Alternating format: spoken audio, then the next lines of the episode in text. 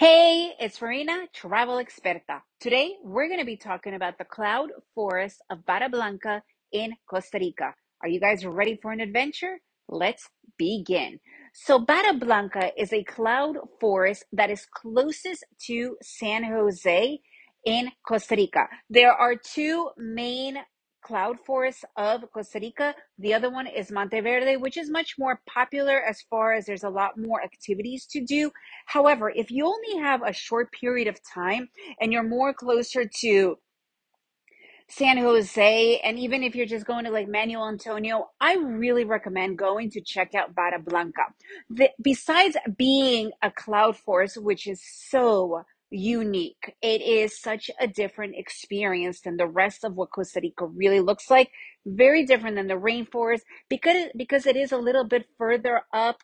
It's higher altitude the ecosystem, the flora is really different. It's also a little bit chillier, not cold, but certainly chillier. You definitely will need like a sweater in the afternoons and evenings.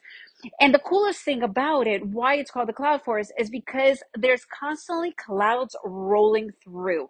So you're always in and out of fog. And yes, there's going to be mist and even maybe rain, but it passes. And that's a normal thing. And that's what makes it such a unique experience. Personally, I think it's one of the cooler uh, forests or ecosystems that you could visit because it's not every place that actually has one of these. When you do visit Vara Blanca, it's approximately an hour from the international airport, about an hour and a half from San Jose itself, or two hours if you're coming from Manuel Antonio. So the main thing to see other than the actual cloud forest is Poas volcano is located in that area. And Poas volcano is right in the very heart of the rainforest. So and if you visit it, you could do it definitely in one day. And visiting Poas, you have to get there early enough. It's kind of tricky because of the clouds. You need to really like hope that it passes through or you don't see a cloud because you want to be able to look into the crater. That's the cool thing about Poas volcanoes that you look into the crater versus that it's a conical style volcano. Another really popular activity to do in that area, and you could easily do both Poas volcano and this particular activity in one day, and that is La Paz Waterfalls and Gardens. So, what is that? There is an incredibly popular hotel, very high end hotel called the Peace Lodge.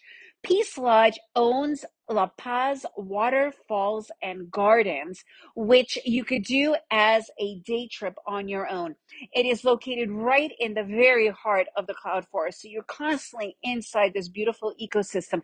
And they have really done a beautiful job with their gardens. And it's also a rescue center for jaguars, monkeys, sloths. They have an aviary. They have a butterfly garden you could also see ox, which is a very Costa Rican um, animal, and they still use them to to uh, to this day. And there's restaurants that you could also have lunch in or dinner if you want. The gardens themselves are open from nine to five, but the coolest part about the gardens is you could walk to this unbelievable waterfall. It's probably one of the most impressive waterfalls in all of Costa Rica by far. And if you don't if you don't go to the actual Peace Gardens, you can actually drive past the waterfall and it's actually on the way to the volcano. So if you don't want to go to the actual gardens, that's understandable. I think it's like $50 for the day entry fee. You could just check out the waterfall and that is free off of the road. You could even park your car or if you're in a shuttle or a bus they usually stop for a few minutes for you to take pictures as well. So it's a really cool experience to check out. I have an entire podcast about peace lodge if you want to stay at the peace lodge and the waterfall gardens a lot more. So make sure to go and check that out if you do want to stay there. But when you are in Vara Blanca, the two main real attractions are Poas Volcano and the La Paz Waterfalls and Gardens. If you guys have any other cool things that you've done in that area, I'd love to know about it. If you enjoyed this episode, please leave me a review, share it with your friends, and remember to make every day an adventure.